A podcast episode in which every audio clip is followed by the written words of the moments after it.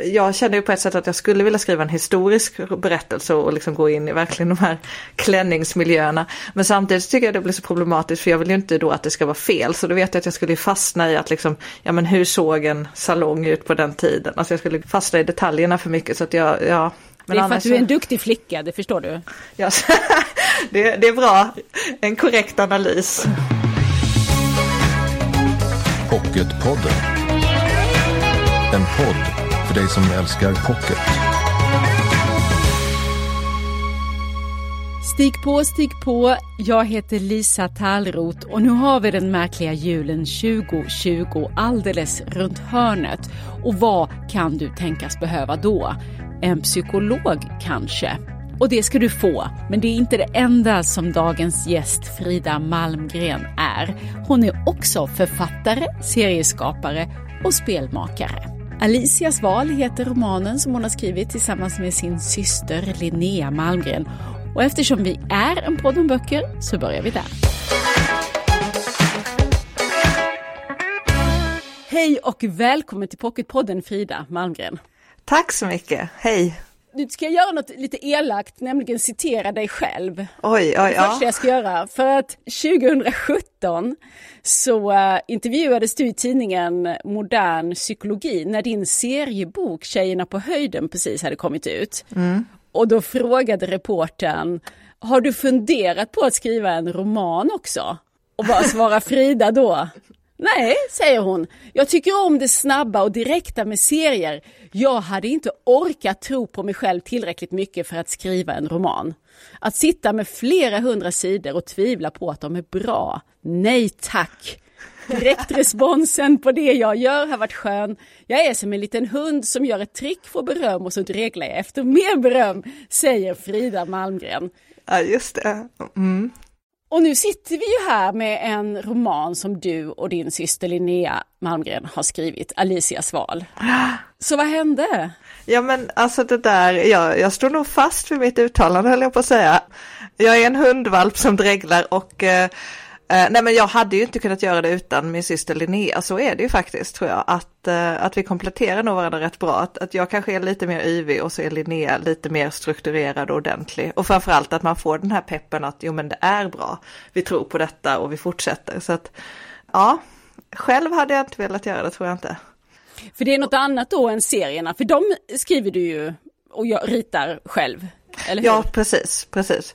Och det, det, är ju just den här skillnaden, nu håller jag för sig på och tänker att jag ska göra en serieroman också, men, men att, att det, det är mer kortfattat och direkt och sen är du färdig och så kan du gå vidare, för då har du ju gjort dina fyra rutor och skämtet är klart liksom. Men nu så här i efterhand så måste jag säga att skriva roman är ju oerhört roligt och tillfredsställande så att eh, ja, jag får väl backa lite från, från uttalandet ändå. Men det är väl härligt att man kan ändra sig mogna och utvecklas, eller hur? Eh, och Alicias val, ja den ges ju ut på Love Reads som är det förlaget som satsar på romance så är det ju Alicia som är huvudperson, kvällstidningsreporten som nu äntligen har fått sin chans att visa vad hon går för som skarp politisk reporter. Hon ska då äntligen slippa de här ytliga mingelsidorna där hon har varit fast i början av sin karriär och istället så ska hon få rapportera från den stora försvarskonferensen Folk och Försvar i mm. Sälen. Kanske första gången den dyker upp i romanvärlden i Sverige. Kanske framförallt i romance är det nog första gången. Ja. ja. Men eh, på vägen dit då så korsas hennes väg av den politiska påläggskalven Max Horn. Mm. Och attraktion uppstår och det här är ju såklart väldigt olägligt eftersom hon ska bevaka politikerna och det blir bara värre och värre när det visar sig att Alicia kommer ett eh, saftigt avslöjande på spåren. Det här skopet det gäller just den minister som Max inte bara jobbar för utan som han också har en lång personlig relation till. Ja, här är det kärlek och karriär som krockar och dessutom en saftig politisk skandal som ni rullar upp. Och det är ju inte din och jag tänker för du Frida, du är ju då psykolog och Linnea är ju utbildad läkare så det är ju verkligen inte den värld ni brukar röra er i, eller hur? Nej, nej men så är det och det är väl lite därför vi gillar det för att eh, jag, jag föreslog ändå det för Linnea att så här, men ska vi inte bara skriva någonting om, eh, ja alltså sjukvården, hon, det är det osexigaste som finns. Och det är det ju om man är i det tänker jag och eh, det ser ju inte ut som en sån här 40-talsromantik där sjuksköterskorna går runt och är snygga i små hattar utan det är ju en annan verklighet. Men Folk och Försvar har lite sexig aura tänker du? nej, fast alltså det som, är, det som är är ju att vi har en kompis som, som är journalist så vi har ju fått man får ju liksom se hela, eller få höra om den här liksom världen bakom som ju ändå, ja men där det är de här fulspelen och det är spännande och det är intriger och det är folk som känner varandra för samtidigt har de de här rollerna av att en ska, ja en ska vara journalist och en ska är politiker och de får ju inte vara vänner då. Så att det är ju där, där finns det ju väldigt mycket snaskigt att gräva i helt enkelt. Så att det var väl det som gjorde oss intresserade av det hela. Och er hjältinna Alicia, vad är hon för slags eh, person? Eh, ja, det är roligt för Linnea och jag när vi beskriver henne så brukar vi liksom säga att vi hela tiden att hon är som, som eh, den andra personen. Men hon är väl, alltså hon är ju, hon är en duktig flicka så tillvida att hon liksom kämpar på och, och eh, och vill ta sig någonstans och att hon har hamnat lite, ja men där hon inte vill vara i karriären utan hon vill ju någonting annat och det är drivet. Och, och så att hon har en framåtanda så samtidigt som hon ja, nej men är ute och rör sig i de här områdena som hon inte riktigt kan hantera. Och det är väl en känsla många kan känna igen sig i tycker jag när man är ute i arbetslivet när man är 25 någonting, liksom ganska ny på det. Hon är ju en underdog kan man säga i de här kretsarna. Är hela tiden orolig för att hon är felklädd eller tar sig fel ut. Men då väldigt ambitiös och eh, jag lyssnade ju, jag har ju lyssnat, du har ju en egen podd. Haft i alla fall, Feel podden Ja, tillsammans med Hanna Schreiber, precis. Jag har en liten paus tyvärr nu. Men eh, ni pratade just om det här med varför, varför svensk feelgood är så full av duktiga flickor. Mm. och det är ju himla intressant, för det har jag verkligen också tänkt på att den här liksom slacker-tjejen som kanske då Bridget Jones var, eh, eller den här som verkligen är en lite halv misslyckad figur, de är inte så vanliga nu. Utan det är de duktiga tjejerna som får vara hjältinnor. Eh, karriärmedvetna, duktiga, strävsamma. Alltså dels så tänker jag att det handlar väl faktiskt om att de personerna som skriver, att, att man kanske mer identifierar sig, att det är en, ett ideal som vi har idag, att det är någonting många kan relatera till.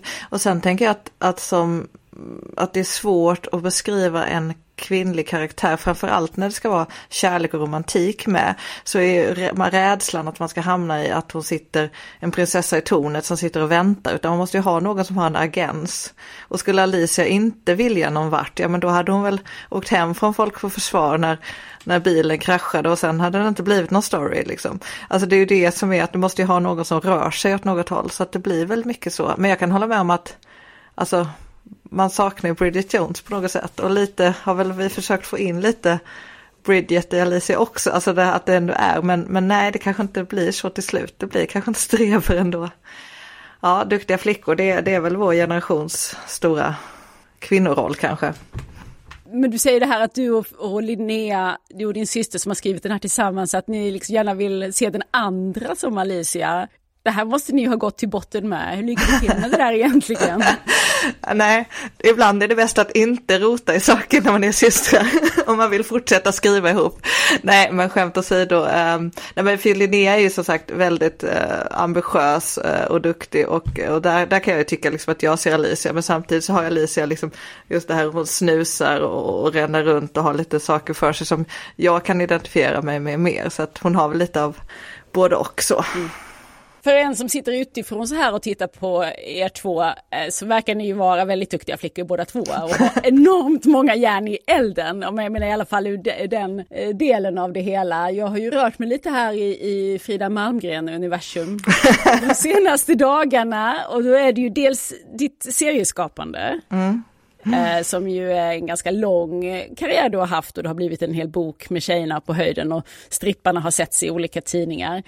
Och sen så har du suttit och satt ihop ett spel också. Ett helt analogt spel som man håller i händerna. Precis. Berätta lite om det. Ja, det heter historiekanon och jag sätter mig på den höga hästen att jag har valt ut 130 viktiga personer från renässansen till år 1900. Och just som du säger, det är helt analogt och det tycker jag är viktigt för Alltså det jag egentligen vill göra är kanske en tidslinje för jag, jag tycker historia är väldigt intressant och viktigt. Och det jag tycker man ibland kan missa, eller som man måste ha, är som är svårt att få till när man bara läser, alltså ser skeenden, det är de här liksom händelserna och personerna, de här krokarna som du sen kan bygga upp resten av kunskapen på. Så att det spelet är är ett Ja, det är kort med olika karaktärer som jag då har ritat. Så det är Gustav Vasa, Marie Antoinette och allihopa filosofer och... En del författare. Ja, författare också såklart. Eh, alltså, men det är det som är så svårt att avgränsa sig liksom. För börjar du gå in i, i författare då kan du ta med alla eller konstnärer. Så att det är ju inte färdigt liksom, det är man ju aldrig. Men det är ett väldigt enkelt spel, du samlar på olika familjer. Men du kan ju också använda korten för att eh, skapa din egen tidslinje, se samband, vilka levde samtidigt och, och koppla de här karaktärerna till olika händelser. Så att det är ett väldigt kul projekt som jag tycker känns jätteroligt att det har gått i mål också. För det var ju en Kickstarter-kampanj så att det var ju inte säkert att det skulle bli något liksom. Så det låter ju som att det bor en pedagog i dig också? Utöver psykologen som är din Ja, utbildning. alltså ska jag vara ärlig så lärare är ju ett, har ju varit ett drömyrke och hade svensk skola sett lite annorlunda ut så hade jag nog blivit det faktiskt för jag tycker det är jättekul att undervisa. Eh, och framförallt historia, alltså det är ju oerhört givande. Och jag jobbar i skolan så det är där jag sett det här, alltså behovet av bilder och bildstöd. Och eftersom jag älskar att rita så är det ju en perfekt kombination liksom. Mm. Men precis, för ditt dagjobb annars är ju att vara skolpsykolog. Mm. Och eh, hur, går, hur ser liksom hela ditt liv ut? hur får du ihop allt det här? Ja, jag vet inte. Nej, men jag, jag jobbar, nu har jag gått ner så att jag, innan jobbade jag så att jag jobbade två dagar som serietecknare slash vad jag nu håller på med. Och tre dagar som skolpsykolog. Men nu har jag dragit ut så att det är fyra eftersom jag har en tvååring hemma också. Så att eh, ja, jag är på jobbet och sen går jag hem och sen, alltså jag har ju alltid ritat på kvällarna eller så skriver man bok på kvällarna. Så att det är liksom, det är bara att jag har mer fokus på min, min hobby. Eller alltså att min hobby har blivit ett jobb så att det går ihop.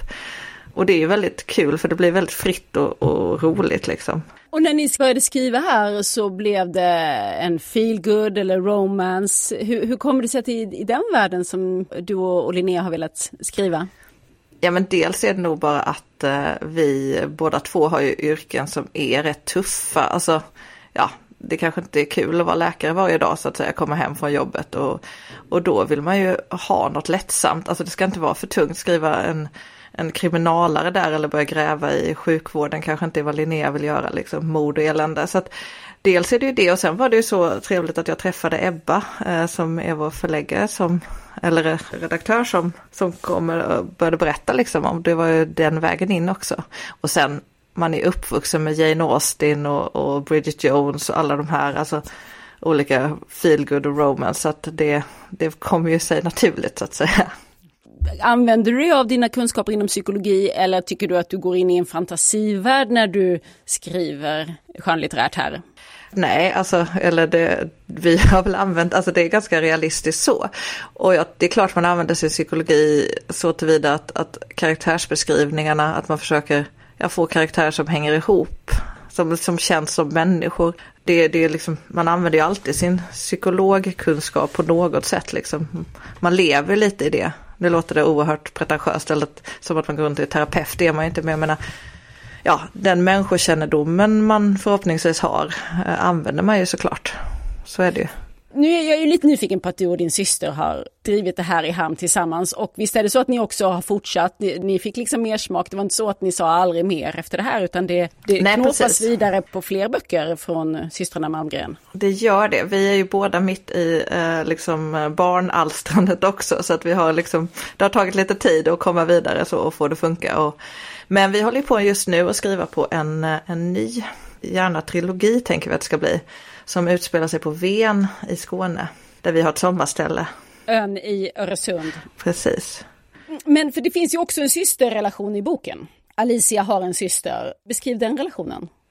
Ja, den där är intressant att Alicia är ju en lilla syster och så har hon ju hela tiden, Sara hon är inte med egentligen i boken utan hon är bara en bakgrundsgestalt som, eh, som är den här eh, mycket mer duktiga flickan än den redan duktiga flickan Alicia så att säga. Som hon jämför sig med. Så att det finns ju någonting där. Ja, ett det. komplex. eh, Hon Precis. mäter sig mot systern. Hur kom ni fram till, när ni pratade om vilken systerrelation som romanen skulle ha? Du hör att jag vill liksom pilla lite i det där. Du vill pilla lite Ja. i det där? Ja. Nej, alltså det där är intressant. Vi är faktiskt tre systrar i min familj och jag tänker att, eh, alltså att ett sätt som vi har kommit förbi att ha så mycket syskonrivalitet som jag ändå känner att Alicia och Sara som systern heter har, även om Sara säkert inte vet om detta. Det tror jag faktiskt är att vi har liksom nischat oss åt olika håll. Att, ja men jag är bra på att rita liksom. Linnea har varit alltid varit duktig på att läsa och vår stora syster har varit väldigt duktig på att sjunga. Och då har man liksom ändå haft så här att, ja och då Linnea har jobbat med naturvetenskap och jag och samhällsvetenskap så har man inte behövt känna den här liksom rivaliteten så. Så att det tycker jag ändå har varit fint. Men jag menar samtidigt så är det ju klart så att det har varit där. Jag tänker att ha vuxit upp med tre systrar jämfört med att växa upp med bröder. Jag tänker att det är en skillnad där i att man inte jämför sig lika mycket. Så att vi har väl lite inspiration har vi säkert haft ändå i det så att säga. Och hur har själva skrivandet gått till? Är allt eh, gemensamt eller har ni fördelat er eller har ni blivit osams? Det har vi blivit.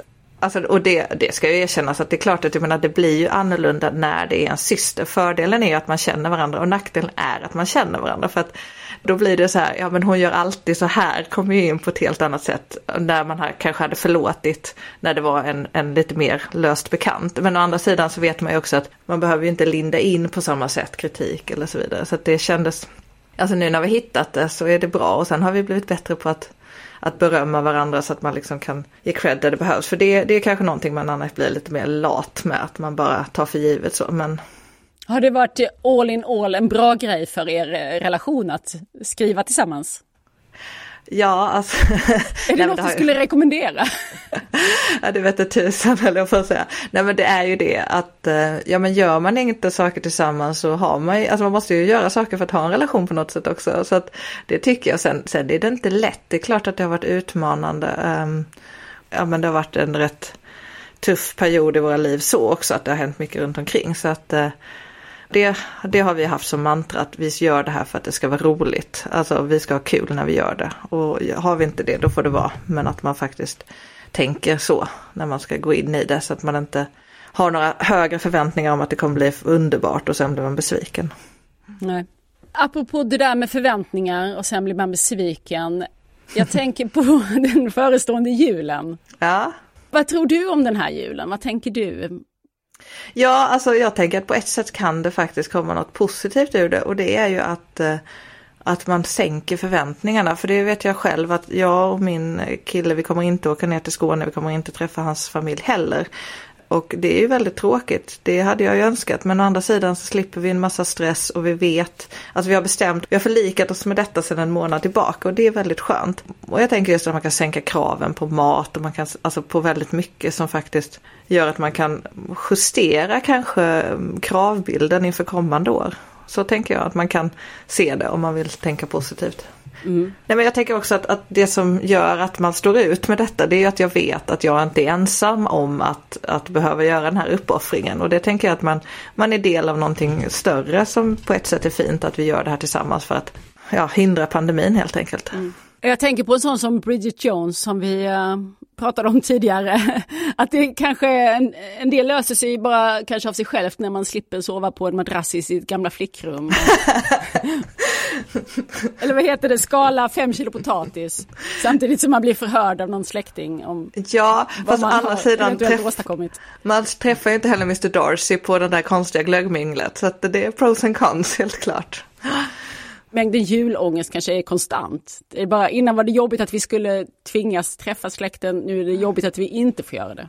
Ja, alltså så kan man ju tänka. Och just för de som är ensamma till vardags till jul, eller varje år till jul, så kanske det är faktiskt är skönt att veta att man inte är ensam heller. För jag tänker att nu pratar vi om alla, alla vi som har familjer att åka till och det, det är ju värre för de som faktiskt har det så här nästan jämt. Så det finns ju något, något i det.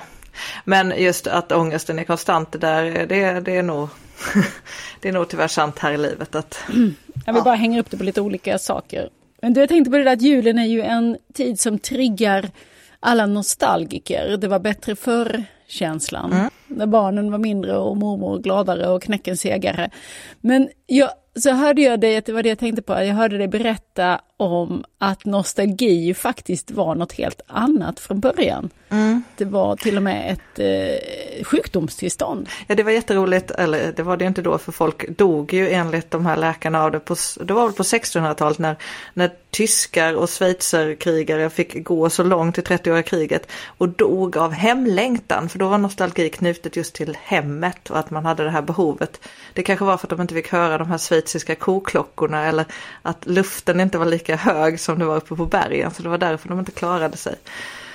Det är väl ändå någonstans kan man ju relatera till det att det, det finns ju, ja, man, man längtar liksom hem men det här hemmet kanske inte ens finns längre för oss som är vuxna. Liksom. Eller den här Carl Larsson-julen som det ska se ut. Den har man kanske aldrig upplevt mer än på film egentligen, men man vill ändå åt den. Det är ju väldigt intressant det där att nostalgi var någonting man tänkte att man kunde dö av. Det hade varit ju mycket som man inte riktigt hade koll på på 1600-talet mm. förvisso, av vad man dog av eller så, men, men idén av att, av att den här längtan var så stark så att den var skadlig.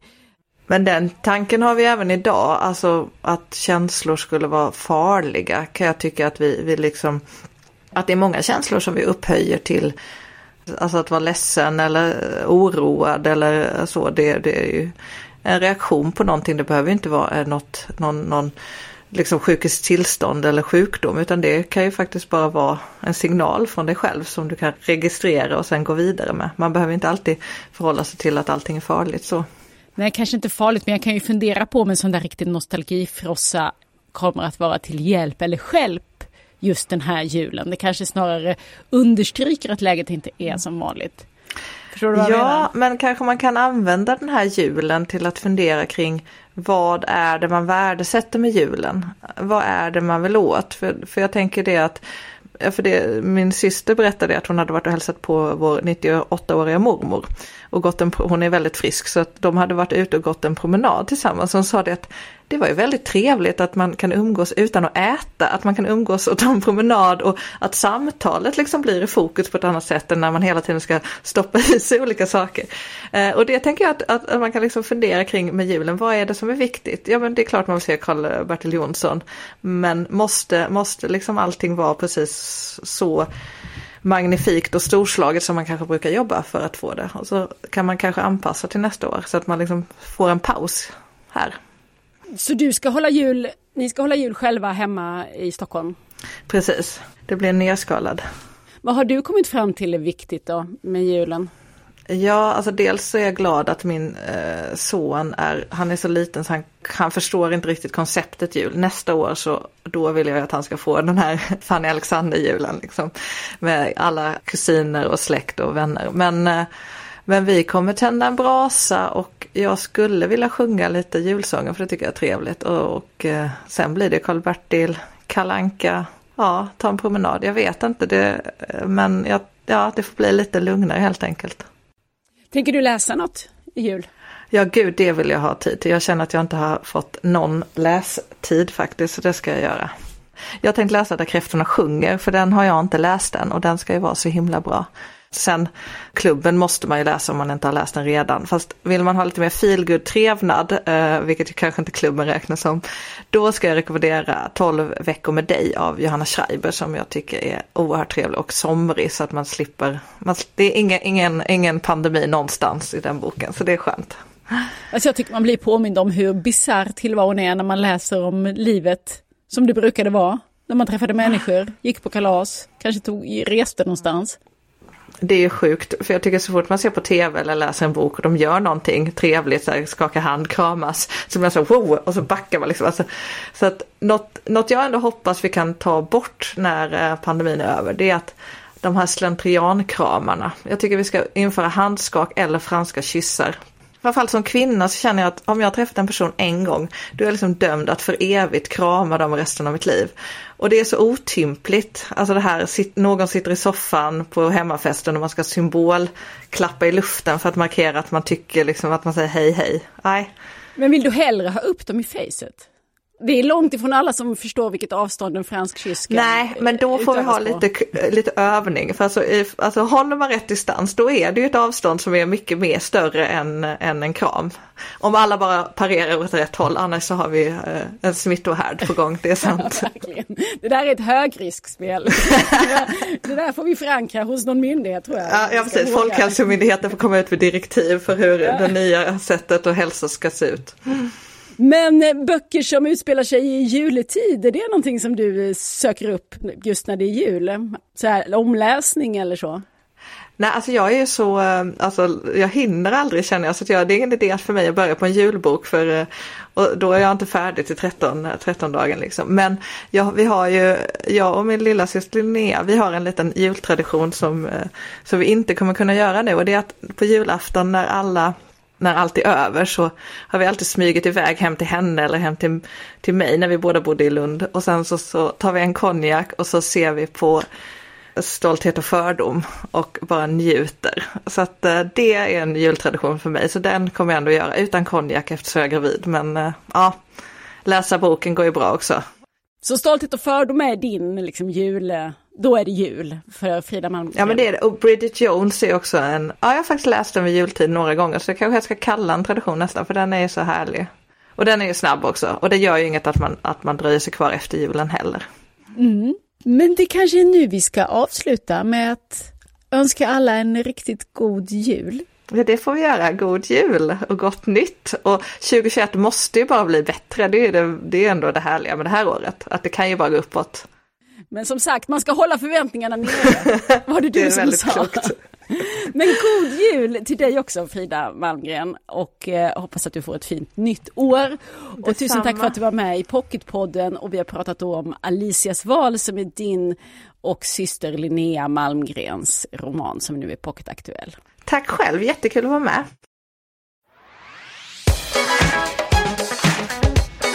Ja, nu kan julen få komma. Nästa avsnitt av Pocketpodden, det finns att lyssna på på juldagen. Och då har vi två huvudpersoner här, Kalle Lind och Hasse Alfredsson. Och det är Kalle som har skrivit den stora biografin över Hasse Alfredsson. En sån där farbror som ritar och berättar, heter den. Mer om detta om en vecka. Och tills dess,